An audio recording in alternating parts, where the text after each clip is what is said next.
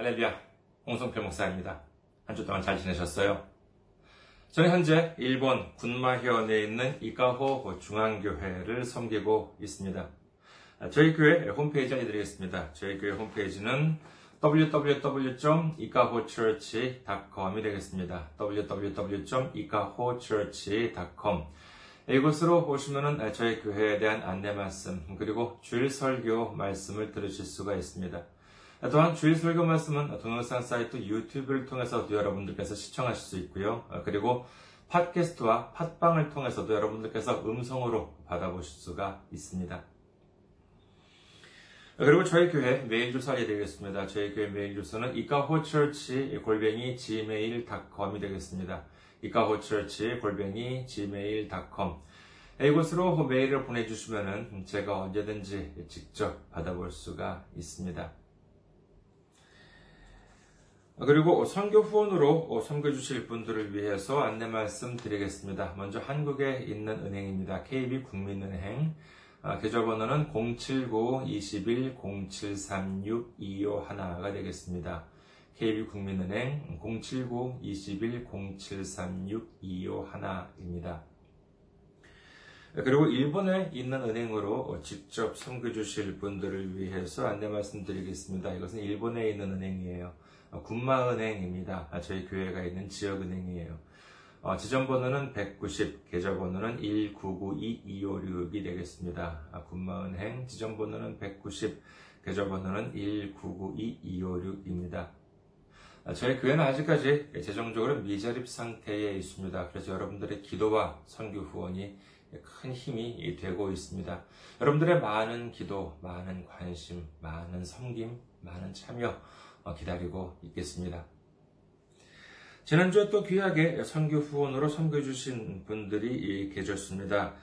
장희석님, 김유미님, 김재원님, 이승현님, 오현성님, 김규식님, 조은선님, 그리고 주님 사랑합니다. 님께서 귀하게 선교 후원으로 섬겨주셨습니다. 감사합니다. 얼마나 큰 힘이 되는지 모릅니다. 예수님의 놀라운 축복과 넘치는 은혜가 함께 하시기를 주님의 이름으로 축원드립니다. 오늘 함께 은혜 나누실 말씀 보도록 하겠습니다. 함께 은혜 나누실 말씀 로마서 1장 13절에서 14절 말씀이 되겠습니다. 로마서 1장 13절에서 14절 봉독해 드리겠습니다. 형제들아 내가 여러 번 너희에게 가고자 한 것을 너희가 모르기를 원하지 아니하노니 이는 너희 중에서도 다른 이방인 중에서와 같이 열매를 맺게 하려 함이로되 지금까지 길이 막혔도다. 헬레인이나 야만인이나 지혜 있는 자나 어리석은 자에게 다 내가 빚진 자라. 아멘. 할렐루야. 주님을 사랑하시면 아멘 하시기 바랍니다. 아멘. 오늘 저는 여러분과 함께 로마서 강의 여섯 번째 시간으로서 갚아야 할 빚이라는 제목으로 은혜를 나누고자 합니다. 먼저 오늘 말씀 중에서 로마서 1장 13절을 다시 한번 보시겠습니다. 로마서 1장 13절 형제들아 내가 여러 번 너희에게 가고자 한 것을 너희가 모르기를 원하지 아니하노니 이는 너희 중에서도 다른 이방인 중에서 중에서와 같이 열매를 맺게 하려 함이로되 지금까지 길이 막혔도다. 사도 바울은 자신이 로마에 가서 로마 교회에 있는 성도들을 만나고 싶어 했다라고 하는 것을 반복해서 강조하고 있습니다.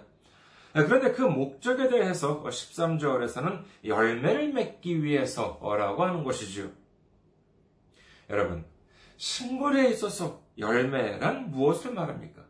그것은 바로 식물의 최종적인 결과물, 성과라고 할 수 있습니다. 우리가 흔히 쓰는 그 성과라고 하는 그 말도 한자로 쓰면 과실이 난다라고 하는 그와 같은 뜻이지요. 요즘도 과수원 농장에서 농민분들이 더울 때나 추울 때나 개인 날이나 눈비가 내리는 날이나 정성을 다해서 그 식물들을 가꾸는 이유가 무엇이겠습니까? 그것은 바로 열매를 맺게 하기 위해서, 그것도 좋은 열매를 맺게 하기 위해서인 것입니다.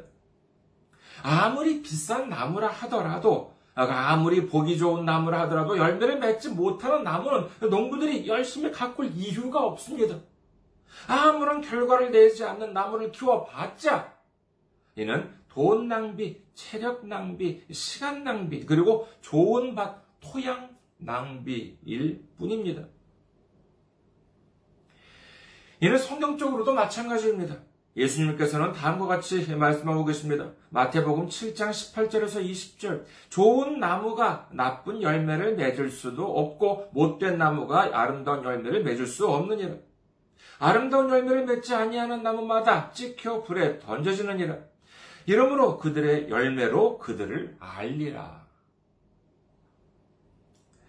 그 나무가 좋은 나무인지 안 좋은 나무인지는 뭐 다른 것을 볼 필요가 없어요. 오로지 열매가 좋으면 그 나무는 좋은 것이요. 열매가 안 좋으면 그 나무는 안 좋은 나무가 되는 것입니다. 제가 옛날에 뭐 어, 중고등학교 때는 프로야구도 참 이렇게 좋아하고 그랬었습니다만은 요즘은 뭐 워낙 볼 시간도 없다 보니 가끔 보면은요 한국이나 일본 야구나 축구를 이렇게 보더라도 누가 누군지 잘 모르겠어요. 어, 그런데 가끔 한국 축구 시합을 이렇게 보면은요, 해설하시는 분이 그런 말을 해요. 우리나라 축구는 다 좋은데 골 결정력이 없대요. 제가 이거 운동 경기 같은데 뭐 워낙 문외한이라서 그런지는 모르겠습니다만은 아니 축구가 원래 뭐라는 경기입니까? 공을 상대방 골에 넣어야 이기는 건 아니겠습니까? 그런데 다른 건 다 좋은데 이 골 결정력이 없다. 이게 만약에 그게 사실이라면요. 그야말로 이건 정말 최악이 아닐까라고 하는 그와 같은 생각을 하게 됩니다.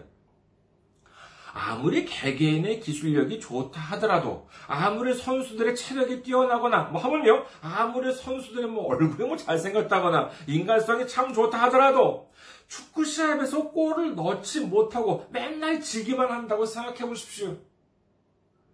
야구 선수가 정말 잘생기고 뭐 팬 서비스도 잘하고 다 좋은데 시합에서 타자가 공을 치지 못해요. 아니면 투수가 공을 제대로 던지지 못해요. 만약에 그런 선수가 있다면 프로 운동 선수로서 무슨 소용이 있겠습니까? 다른 장점들이 아무리 많이 있다 하더라도 가장 중요한 그 열매를 맺지 못한다면 결국 쓸모가 없게 되어서 소속팀으로부터 버려지게 되고 말 것입니다. 마가복음 11장을 보시겠습니다. 마가복음 11장 12절에서 14절. 이튿날 그들이 베다니에서 나왔을 때 예수께서 시장하신지라 멀리서 잎사귀 있는 한 무화과 나무를 보시고 혹 그 나무에 무엇이 있을까 하여 가졌더니 가서 보신즉 잎사귀 외에 아무것도 없더라. 이는 무화과의 때가 아님이라. 예수께서 나무에게 말씀하여 이르시되 이제부터 영원토록 사람이 내게서 열매를 따먹지 못하리라 하시니 제자들이 이를 듣더라. 이 말씀 어떠십니까? 누구는 말하기를 아 예수님은 하나님의 아들이니까 배도 안 고프시고 아픔도 안 느끼셨다 이렇게 주장하기도 합니다만 아니에요 그렇지가 않습니다. 예수님께서는 이 땅에 100% 하나님과 아, 그리고 100% 인간으로서 오셨습니다. 그렇기 때문에 우리와 똑같이 아픔도 느끼시고 우리와 똑같이 허기도 느끼셨습니다. 그렇기 때문에 예수님은 우리의 아픔도 아시고 우리의 고통도 아시는 것입니다.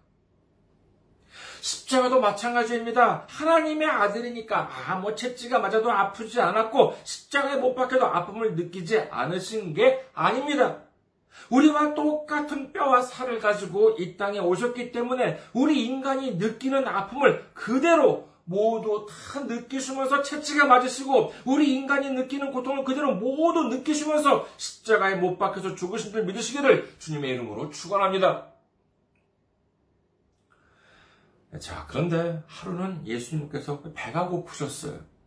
그래서 길가에 나 있는 한 무화과 나무를 보시고 열매가 있나 하고 이렇게 살펴보셨는데 아무것도 찾지 못하셨습니다.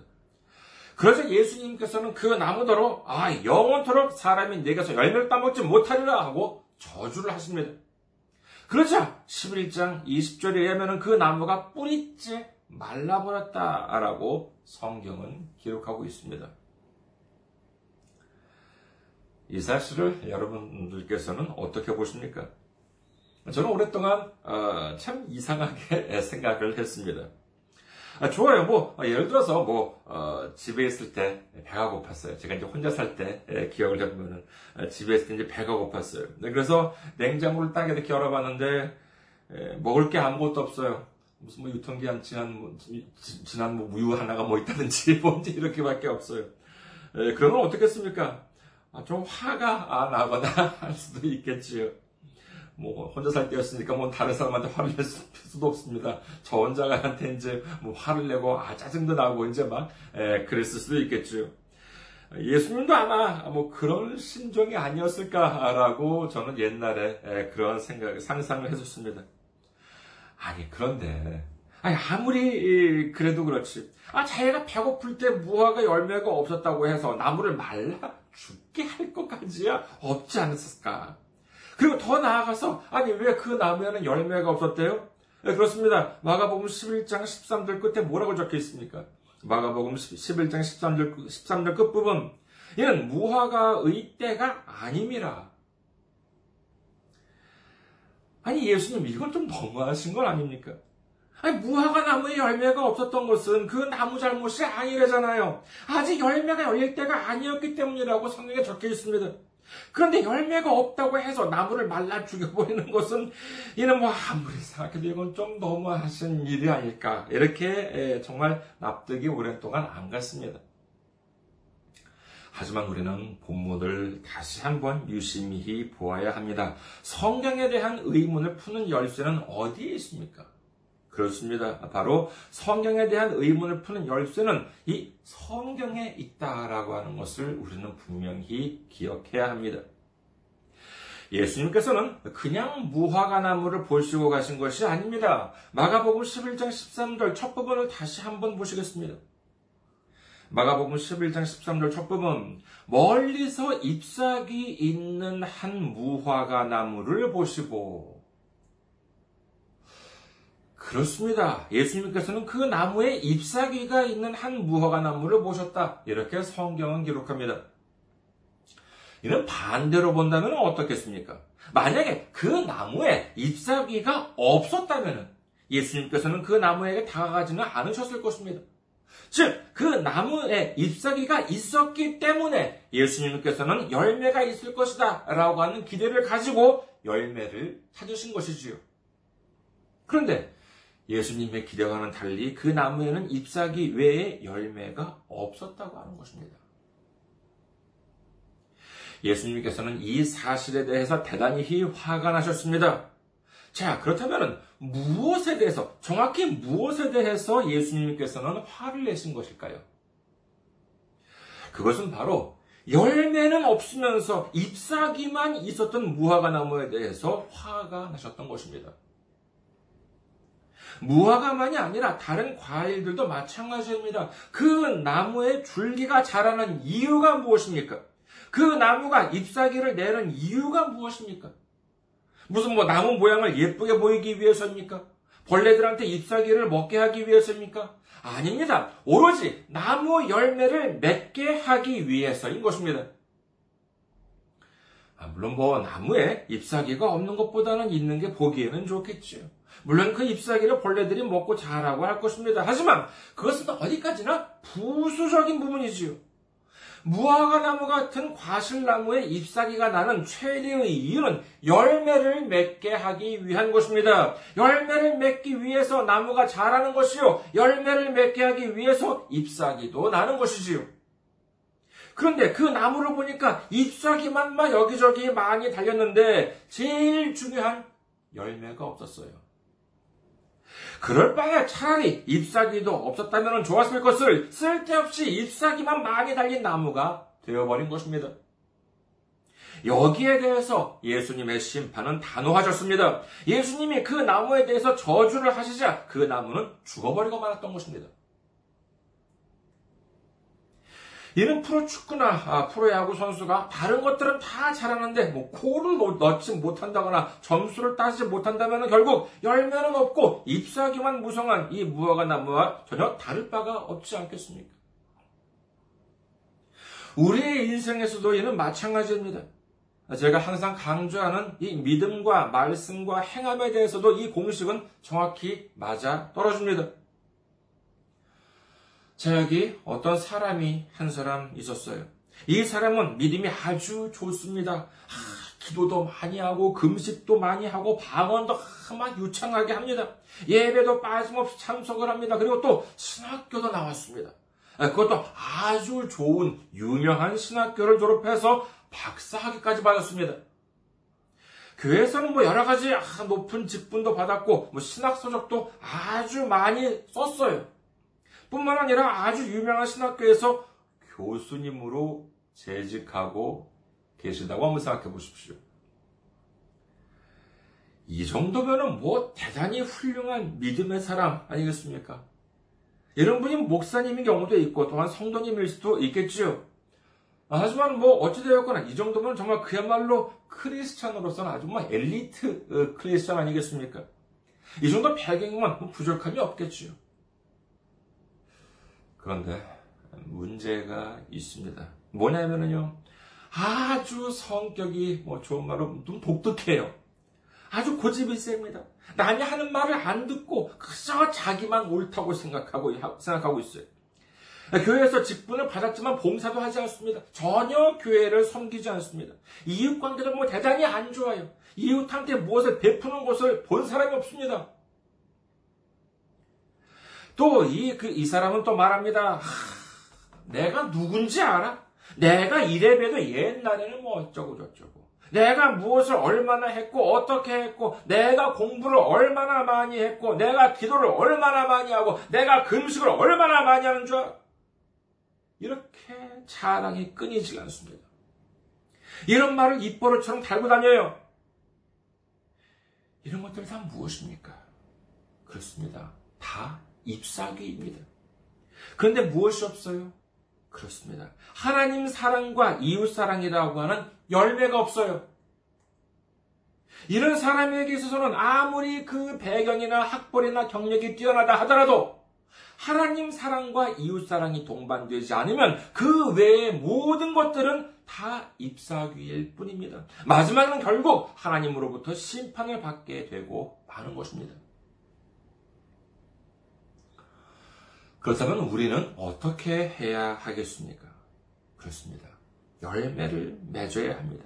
열매를 맺다. 이것이 바로 한자로 쓰면 결과 아니겠습니까? 과실을 맺는 것이지요. 그것이 믿음의 씨를 뿌리고 말씀의 물을 빨아들여서 이 행함이라고 하는 열매를 맺어야 하는 줄 믿으시기를 주님의 이름으로 축원합니다. 성경을 좀 알고 교회에 오래 다니신 분들은요, 행함이라고 하면은 금방, 아, 야고보서라고 하는 것을 떠올리기도 합니다. 예, 이는 뭐 틀린 말씀이 아닙니다. 야고보서에 보면은요, 뭐 어, 우리 잘 알죠. 행함이 없는 믿음은 죽은 믿음이다라고 할 정도로 이 행함이라고 하는 것을 강조하고 있습니다. 하지만 이 행함을 강조하고 있는 것은 자 그렇다면 뭐 야고보서 어, 뿐이겠습니까? 아닙니다. 그렇지가 않습니다. 마태복음 16장 27절 인자가 아버지의 영광으로 그 천사들과 함께 오르니 그때 각 사람이 행한 대로 갚으리라. 요한복음 5장 29절 선한 일을 행한 자는 생명의 부활로 악한 일을 행한 자는 심판의 부활로 나오리라. 로마서 2장 6절 하나님께서 각 사람에게 그 행한 대로 보응하시되 디모데 후서 4장 14절 구리세 공업자 알렉산더가 내게 해를 많이 입혔음에 주께서 그 행한 대로 그에게 갚으시리니 요한계시록 22장 12절 보라 내가 속히 오리니 내가 줄 상이 내게 있어 각 사람에게 그가 행한 대로 갚아주리라. 이와 같이 행함을 강조한 것은 비단 야고보서만이 아니라 성경 전체에서 이 행함을 강조하고 계신 것입니다. 그 이유가 무엇입니까? 그렇습니다. 그 행함이라고 하는 것이야말로 바로 열매이기 때문인 줄 믿으시기를 주님의 이름으로 축원합니다. 그 사람이 아무리 똑똑하고 아무리 많이 배우고 아무리 금식도 많이 하고 아무리 성경도 많이 읽고 등등등이라고 해봤자 해봤자 하나님 사랑과 이웃 사랑이 없다면 이는 아무런 소용없는 잎사귀 투성이인 무화과 나무에 불과합니다. 아무리 우리 안에 강한 믿음과 이 성경에 대한 이해가 있다 하더라도 행함이라고 하는 열매가 없다면 이는 또한 모두가 잎사귀가 되고 마는 것입니다. 그렇다면 우리에게 있어서는 어떻게 해야 좋은 열매를 맺을 수 있겠습니까? 이를 제가 알려드려야 되겠습니까? 아니에요. 성경에서 이미 여러분께 말씀하셨습니다. 로마서 1장 14절 헬라인이나 야만인이나 지혜 있는 자나 어리석은 자에게 다 내가 빚진 자라. 이 사실을 여러분께서 알고 계시면 열매를 맺을 수가 있습니다. 사도 바울은 자신이 빚을 진 자다 이렇게 고백하고 있습니다. 그렇다면 누구에게 빚을 졌다고 하냐 하면은 헬라인이나 야만인이나 아, 지혜 있는 자나 어리석은 자에게 다 빚이 있다라고 말하고 있습니다. 우리가 뭐 빚이 있다라고 이제 하면 뭐 쉽게 떠오르는 것이 바로 뭐 돈이라고 하겠지요. 돈을 빌렸으면은 당연히 갚아야만 합니다. 하지만 물론 여기서는 돈에 대한 말씀이 아니에요. 마태복음 10장 8절을 음, 다음과 같이 기록합니다. 마태복음 10장 8절 병든 자를 고치며 죽은 자를 살리며 나병 환자를 깨끗하게 하며 귀신을 쫓아내되 너희가 거저 받았으니 거저 주라. 이 말씀을 자세히 보면은요, 이는 권유가 아니에요. 이렇게 하는 것이 좋다가 아니라 이렇게 하라! 라고 하는 명령이라고 하는 말씀에 주목해야 할 필요가 있습니다. 예수님께서는 말씀하십니다. 거저 받았으니까 거저 주라 라고 하십니다. 그렇다면 우리가 무엇을 거저 받았습니까? 이는 두말할 것도 없이 십자가의 은혜입니다. 이는 우리뿐만이 아니라 구약시대 때 과거 아무리 뛰어난 선지자라 하더라도 하나님께 기도하기를 아 우리의 죄가 너무나도 무거우니 하나님 당신의 아들을 이 땅에 보내셔서 죽게 함으로써 우리의 죄를 해결해 주소서라고 기도한 사람이 단 한 사람도 없었습니다. 그 이유는 뭐 한 두 가지 정도로 생각할 수 있겠지요. 첫째는 우리 스스로의 죄가 율법을 그저 지키기만 하면 해결될 것이다. 이렇게 생각했기 때문이요. 둘째는 하나님의 아들이 이 땅에 오셔서 우리를 대신해서 벌을 받으면 우리의 죄가 해결된다 라고 하는 생각을 하지 못했기 때문일 것입니다. 그러니 우리는 이를 위해서 아무것도 할 수가 없었습니다. 모든 것은 하나님으로부터 다 거저받았습니다. 예수님의 고통도, 예수님의 아픔도, 예수님의 보혈도, 그리고 예수님의 생명마저도 우리는 거저받았습니다. 그리고 영원한 심판, 영원한 멸망으로 이어져야 마땅한 우리가 예수님의 십자가로 인해서 영원한 구원, 영원한 축복을 받게 되신 줄 믿으시기를 주님의 이름으로 축원합니다. 그렇습니다. 이 모든 것이 다 거저입니다. 우리가 10만 원을 거저 받으면 기뻐하죠. 100만 원을 거저 받으면 더욱 기뻐할 것입니다. 하지만 그런 돈은 영원하지 않습니다. 이 세상 모든 것들은 다 사라지고 말지요. 그러나 예수님께서 주신 구원과 축복은 영원히 사라지지 않습니다. 우리가 예수님을 구조로 영접하고 예수님을 믿기만 하면은 예수님의 십자가를 의지하기만 하면 우리에게 거저로 주어진 놀라운 축복을 우리가 받을 수 있다라고 하는 사실을 믿으시기를 주님의 이름으로 축원합니다. 이 놀라운 은혜와 축복을 우리는 전해야 합니다. 주님께서 우리의 병을 고쳐주셨습니다. 귀신을 쫓아내 주셨습니다. 돈을 받고 그렇게 해주셨습니까? 아니에요. 거저로 그와 같은 축복을 주셨던 것입니다. 그러니 우리도 거저로 이 놀라운 축복을 우리 이웃들에게 전해야 하는 것입니다. 이런 해도 되고 안 해도 되는 것이 아니라 반드시 하라라고 하는 예수님의 명령이다라고 하는 사실을 우리는 분명히 기억해야 합니다. 우리나라의 속담 중에서 보면은 사람이 알아선 짓을 하면 죽는다라고 하는 말씀 여러분들도 혹시 들어보신 적이 있으신지 모르겠습니다. 하지만 이것은 믿음 안에서 보면 어떻습니까? 이것이 사실인가요? 예를 들어서요, 그 중고차 아, 자동차나 중고차 아, 같은 경우를 보면은요, 아무리 예, 출시된 지 얼마 안 된 차, 아무리 정말 새로 나온 지 얼마 안 된 차라 하더라도 그 중고차인데 이 주인이 많이 이렇게 바뀌면은요, 그 자동차의 수명이 짧아진다고 그러더라고요. 예, 그것은 뭐냐면은 그 사람보다 이렇게 운전하는 그 습관 그런 것들이 있는데 예, 그것이 이제 원래 예, 하던 대로 운전을 하는 것이 차에 좋은 것이지 이 사람이 운전했다 저 사람이 운전했다라고 하면은 그 운전하는 습관들이 다 다르기 때문에 이렇게 되면은 자동차 수명을 이렇게 짧게 만든다라고 이제 그렇게 하는 이야기를 들은 적이 있습니다. 그리고 또 이제 뭐 여러분 혹시 만년필 같은 걸 쓰시는지 모르겠어요. 이 만년필 같은 걸 보더라도요, 다른 사람들이 쓰면은, 여러, 여러 사람들이 쓰면은 안 좋다라고 하는 말을 들은 적이 있습니다. 이 만년필을 쓰게 되면은요, 이 펜 끝이 이렇게 조금씩 마모가 되는데, 그게 또 이제 각도든지 이것이 사람마다 다르대요. 예, 그래서 또 여러 사람이 쓰게 되면은 여기가 달았다 저기가 달았다 이제 그러니까는 역시 그 어, 금방 이렇게 펜이 예, 좀안 좋아진다라고 하는 말씀도 들은 적이 있습니다. 하지만 이것들은 뭐예요? 예, 이것들은 새것 이야기가 아닙니다. 중고품 이야기인 것입니다. 우리가 새 것이 아니라 중고품이라면 원래 하던 대로 사는 것이 좋겠지요. 하지만 성경에는 뭐라고 적혀 있습니까? 우리가 중고품이라고 적혀 있나요? 고린도 후서 5장 17절 그런 즉 누구든지 그리스도 안에 있으면 새로운 피조물이라 이전 것은 지나갔으니 보라 새 것이 되었도다. 아멘. 이전 것은 지나갔으니 보라 비교적 깨끗한 중고품이 되었도다가 아닙니다. 완전한 새 것이 된 줄 믿으시기를 주님의 이름으로 축원합니다. 이사야 43장 18절에서 20절 너희는 이전 것을 기억하지 말며 옛날 일을 생각하지 말라. 보라, 내가 새 일을 행하리니 이제 나타날 것이라. 너희가 그것을 알지 못하겠느냐? 반드시 내가 광야의 길을 사막에 강을 내리니 장차 들짐승 곧 승냥이와 타조도 나를 존경할 것은 내가 광야의 물을 사막의 강들을 내어 내 백성 내가 택한 자에게 마시게 할 것입니다. 광야라고 하는 곳은 원래 길이 없습니다. 하물며 뭐 사막에도 강은 없지요. 아니 사막에 강이 있다면 이런 뭐 사막이 아닙니다.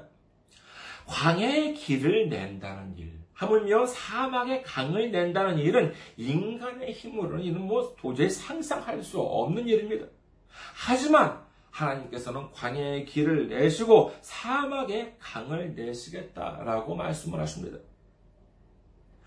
광야의 길이 나면 어떻게 됩니까? 광야의 길이 나면은 사람들이 왕래합니다. 그러면은 교통의 요충지가 되어서 그 전에는 값어치가 없던 땅에 작은 마을들이 생기고 이제 점차 큰 도시로 발전을 하게 됩니다. 메마른 사막에 강이 생기면 죽었던 땅에 생명이 살아나게 됩니다. 모래바람만 불었던 지역에 풀이 자라나고 나무가 자라나고 사람들이 동물들이 자라나게 되는 것입니다. 이는 그때까지는 상상도 못했던 일이 현실되는 것입니다. 이를 위해서 우리가 해야 할 일은 무엇입니까? 그렇습니다. 하, 나는 안 돼. 나는 못해. 나는 부족해. 나는 참 못났어. 이와 같은 모든 일들을 다 잊어버리고 예수님과 함께 새 일을 행하라. 이렇게 성경은 말씀하고 계신 것입니다. 그러면 우리는 새롭게 태어날 수 있습니다. 새로운 일을 행할 수가 있습니다. 지금까지 받아보지 못한 새로운 축복, 놀라운 축복을 받을 수 있게 되는 줄 믿으시기를 주님의 이름으로 축원합니다. 들어와도 복을 받고 나가도 복을 받는 역사가 일어나는 줄 믿으시기를 주님의 이름으로 축원합니다. 이제 우리는 빚을 갚아야 할 때가 왔습니다. 우리가 거저받은 것을 거저 줄 때가 왔습니다. 지금까지 우리가 해보지 못했던 삶, 새로운 삶을 살아가기 시작할 때가 드디어 온 것입니다. 우리가 예수님을 전하는 사람, 무슨 뭐 유대인이나 뭐 헬라인이나 아, 문명인이냐 아, 야만인이냐 뭐 지식인이냐 어리석은 사람이냐라고 하는 것이 문제가 되지 않습니다. 하물며 어, 내가 좋아하는 사람이냐 내가 싫어하는 사람이냐라고 하는 것도 문제가 되지 않아요. 마태복음 10장 12절에서 13절은 다음과 같이 기록합니다. 마태복음 10장 12절에서 13절 또 그 집에 들어가면서 평안하기를 빌라 그 집이 이에 합당하면 너희 빈 평안이 거기 임할 것이요 만일 합당하지 아니하면 그 평안이 너희에게 돌아올 것이니라. 그 사람이 예수님을 영접하든 안 하든 모든 일은 주님께서 하십니다. 다만 우리는 성경 말씀대로 복음을 전하기만 하면 되는 것입니다. 우리는 모든 사람에게 빚진 자, 모든 사람에게 복음을 전해야 하는 자, 30배, 60배, 100배의 열매를 맺어야 하는 자라고 하는 사실을 분명히 알아야 합니다. 우리 모두 우리에게 거저 베풀어 주신 하나님의 사랑, 예수님의 사랑을 기억하고 이제부터 새로운 삶, 우리가 갚아야 할 빚을 갚아가면서 우리가 전해야 할 복음을 우리 이웃에게 그리고 전 세계에 전함으로 말미암아 주님께서 약속하신 축복, 우리 인생의 광야의 길에, 광야의 길이 나고, 우리 인생의 사막에 큰 강물이 생기는 삶, 큰 축복을 받는 삶을 살아가는 우리 모두가 되시기를 주님의 이름으로 축원합니다. 감사합니다. 항상 승리하시고 건강한 모습으로 다음 주에 뵙겠습니다.